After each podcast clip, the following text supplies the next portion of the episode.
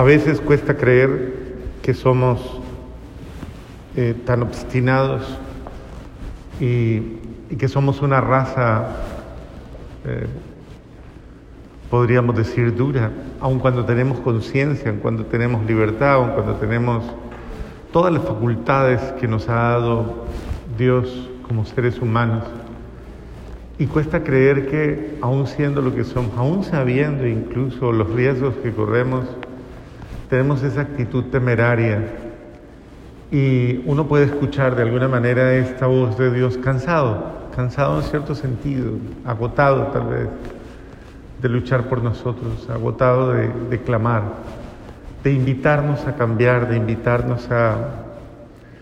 Eh, por eso se escuchan expresiones fuertes en la palabra de Dios. Si hoy escuchas la voz del Señor, no endurezcas el corazón. Palabras como ay de ti, ¿qué voy a hacer de ti? Ay de ti. Y esta palabra de hoy no es la excepción. Esta primera lectura nos revela precisamente cómo a pesar de que los esfuerzos divinos, a pesar de Dios querer salvar al hombre, hay una resistencia una, una especie de... Y, y yo personalmente interpreto eso ya como una acción satánica. Es la acción del mal que lastimosamente, como conoce la condición y conoce la terquedad, el capricho y, y, el pecado que existe en el ser humano, básicamente se ensaña en las personas y les maneja eso, sus afectos, sus emociones, les maneja su capricho, su terquedad. Se los maneja de tal manera que, los, que nos hace ser precisamente caprichosos. Y, y podríamos decir que nos meten una, como en una bruma o como en, una, en un letargo en el que la persona ni oye, ni ve, ni entiende, y se está haciendo daño, pero no oye, pero no ve. Pero como que, ¿qué sucede con ella? O sea, está sumida en la oscuridad. Y, lastimosamente las tinieblas son las que habitan ahí y, las voces que escuchan no son las voces del Espíritu Santo. Son la voz de sus afectos, la voz de su ego, la voz de, sus vanidades, la voz de sus torpezas. Y lastimosamente, casi podríamos decir que cuando alguien actúa así, pues está labrando su propia perdición, su propia desgracia. Y tristemente uno tiene que decir, como ya se dice regularmente en el medio, ¿no? hasta que se estrelle. Pues toca dejarle hasta que... Y qué triste tener que pensar eso, ¿no? Ah, eso lo vemos en los muchachos, sobre todo en los adolescentes, en los jóvenes. Eh, recuerden que la adolescencia de esta juventud de ahora es tardía, ¿no? No es ya la adolescencia de esta época, es entre 15 y 35, más o menos. Sí. Por eso uno va entendiendo, ¿no? Eh, por eso los jóvenes, entre comillas, hoy día no se casan a los veintipico, sino a los treinta y pico. Porque yo todavía estoy joven, todavía estoy. Entonces, es el sentido de. Van madurando a los treinta y pico. Y uno pregunta, ¿y cuántos años tiene? No, treinta y tanto. Yo estoy joven, treinta y tanto. Me dice, bendito sea Dios. A los treinta y pico eh, muchos en mi época ya, ya tenían un hogar y hasta una empresa constituida. Y para hacerlo sentir un poquito más, Alejandro Magno ya había expandido todo su imperio. Y entonces es el sentido de, que muchas veces hay esa, esa realidad eh, confusa y que tristemente nos lleva a ponernos en contra de nuestra salvación, en contra de nuestra felicidad. Y, y a pesar de, de, que Dios lo hace. Entonces, eh, pero Dios, Dios es infinitamente bueno. Y aún la medida que toma Dios en esta primera lectura, en las crónicas, es es una, es una medida terapéutica. ¿Cuál? El destierro. La pérdida de todo, absolutamente todo, es una medida. Prefiero que sufras en esta temporalidad a que sufras en la eternidad. Es algo así como eso. Prefiero que, entres en conciencia en, el culmen de tu vida, en estos términos temporales de tu vida, a que toda la vida vivas en condenación.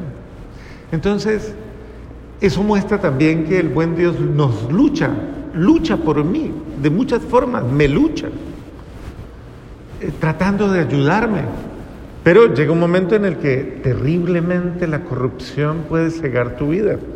Como lo vemos en la primera lectura, es, es fuerte escuchar que todo el pueblo de Israel, todo, todo el pueblo, los sacerdotes, el pueblo, eh, los, los todos, todos, los líderes, todos, todos se prostituyeron.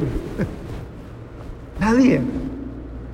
Y tuvo Dios que darle la luz con el tiempo, obviamente, a un, entre comillas, pagano, que sería prácticamente como uno de nosotros hoy día, un extranjero, porque los paganos pues entendían que eran personas no propias de la tradición judía. No necesariamente es una referencia a pecado, o a, sino es una referencia a extranjero o extraño. Entonces tendría que ser un extranjero al que Dios toca su corazón y le revela, le habla. Y como Dios es fiel a su alianza, fiel a su alianza, Él sí cumple su, su, su voluntad. Y por eso, a pesar del hombre, a pesar del pecado, a pesar de, de la terquedad, a pesar de que no vale la pena, a pesar de que no te lo mereces, Dios continúa con su propósito y les devuelve el templo, que era el signo, el signo de verdad. ¿Aprendió el pueblo de Israel? Tal vez. El Salmo de pronto habló un poquito, ¿no? Esa Junto a los canales de Babilonia nos, sentíamos, nos sentamos a llorar con nostalgia de Sion.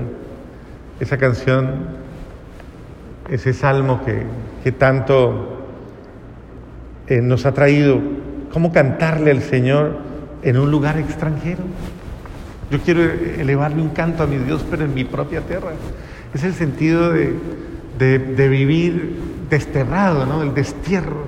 Yo creo que todos Sentimos eso cuando estamos en un país extranjero como este, en el que pues extrañas todo. Por eso es que la gente trae toda su cultura acá. Y porque no se quiere sentir extraño, entonces trae sus comidas, sus condimentos, sus costumbres, sus y sus pecados también. Tristemente. Y sin embargo, el apóstol nos recuerda hoy y que lo pensemos, no es Dios el que es, Dios es el bueno de la película. O sea, dentro de todo esto, eh, pareciera, y, generalmente nosotros llevamos, es que la culpa la tiene el otro, y en este caso Dios. Pero Dios en este caso es el bueno, no es el culpable. En este caso es el que, el que hace, el que lucha, el que de verdad se esfuerza por no perderte, por no perderme. La misericordia y el amor de Dios son muy grandes, porque nosotros estábamos muertos por nuestros pecados y Él nos dio la vida en Cristo Jesús. O sea, esa es, la muestra del esfuerzo de Dios. Cuando estábamos muertos, cuando ya no había razón, Él vino a darnos vida y vida en abundancia. Así que tienes esperanza, y qué bueno que, que, usted lo entienda, que cada uno de nosotros lo entienda. Todavía hay tiempo, todavía hay tiempo de cambiar. Por pura generosidad suya hemos sido salvados con Cristo y en Cristo nos ha resucitado y con Él nos ha reservado un sitio en el cielo. Es decir, Cuando Dios te ve, no te ve como un condenado, Dios te ve a un hijo a salvar, a alguien a quien Dios quiere, y salvar no es para mañana, salvar es hoy, y salvar hoy es, eh, es liberarme de todo aquello que me está haciendo infeliz, realmente es eso. ¿Que tengo que hacer yo un proceso? Claro que lo tengo que hacer. ¿Y dónde está el proceso? En el amor y la misericordia de Dios. Debo acercarme a Él con confianza. Debo buscarle. Debo humillarme, claro que sí. Humillar mi ego, bajarme, claro que sí. Debo reconocerme, claro que sí. Es la única forma, tengo que hacerlo. Es lo único que Dios me pide. Baja la cabeza, no seas arrogante.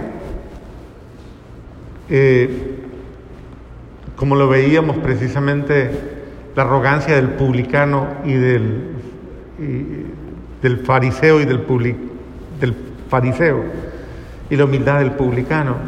El fariseo, Señor, te doy gracias porque soy bueno, hago tantas cosas buenas y no soy como ese publicano que está allá. Yo sí doy limosna dos, tres veces, mientras el publicano, sin levantar la cara del piso, decía, ten misericordia de mí que soy pecador, Señor, ten misericordia de mí que no me merezco nada. Dios nos está enseñando y nos está educando a que nosotros eh, seamos humildes. No hay, no hay absolutamente nada más eh, que engrandezca al ser humano como la humildad, la capacidad de reconocer sus errores. Un ser humano es, es cada vez mejor ser humano en la medida en que es mucho más honesto. Honesto no cínico. ¿Se acuerda de cuál es la diferencia entre eso, cínico y honesto? El cinismo implica eh, esa actitud arrogante en la que la persona, además de hacer lo que hace, no lo reconoce y actúa como si no hubiera hecho nada. Pregúntele al del lado, ¿usted es cínico o cínica? Es decir, hace lo que hace y se queda como sin nada. O usted... Entonces, esto también es, un poquito delicado porque Dios te quiere salvar. Pero es importante que tú acojas su amor. Dios muestra por medio de Jesús la incomparable riqueza de su gracia y de su bondad para con nosotros. En efecto, ustedes han sido salvados por la gracia mediante la fe, y esto no debe ser, no se debe a ustedes, sino que es un Dios, un don de Dios. No tenemos mérito alguno para decir que yo me merezco que hayan hecho tanto por mí. Y el Evangelio de hoy lo confirma absolutamente todo, porque lo que han hecho las lecturas es, es ir preparando este Evangelio de hoy. ¿Qué se necesita para que Dios me salve? Que yo le dé su lugar, que le dé su lugar en mi vida.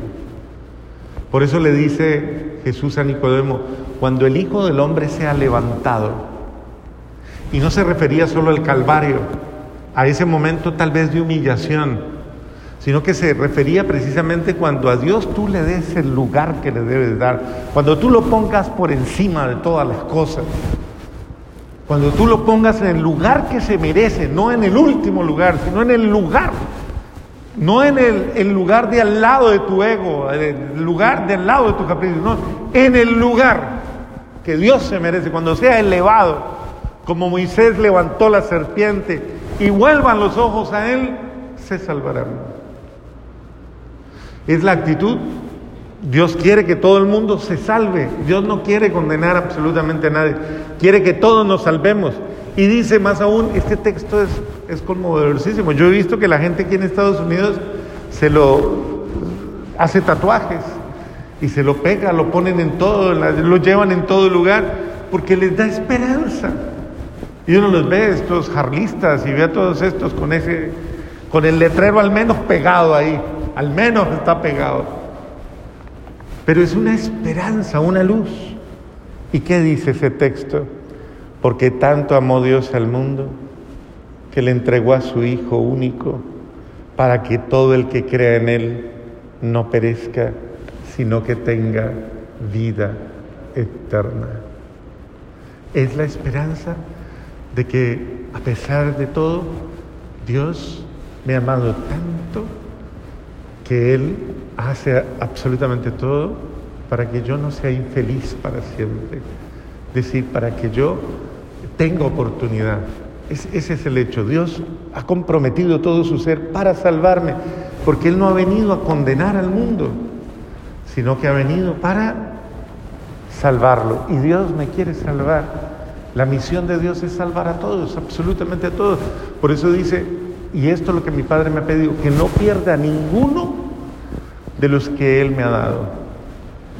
Ojalá no seas tú el hijo de la perdición, el hijo de la obstinación, el hijo de la terquedad, sino que seas el hijo de la misericordia, aquel que a tiempo, a tiempo, es capaz de enmendar sus errores y acogerse a la misericordia de Dios. Amén.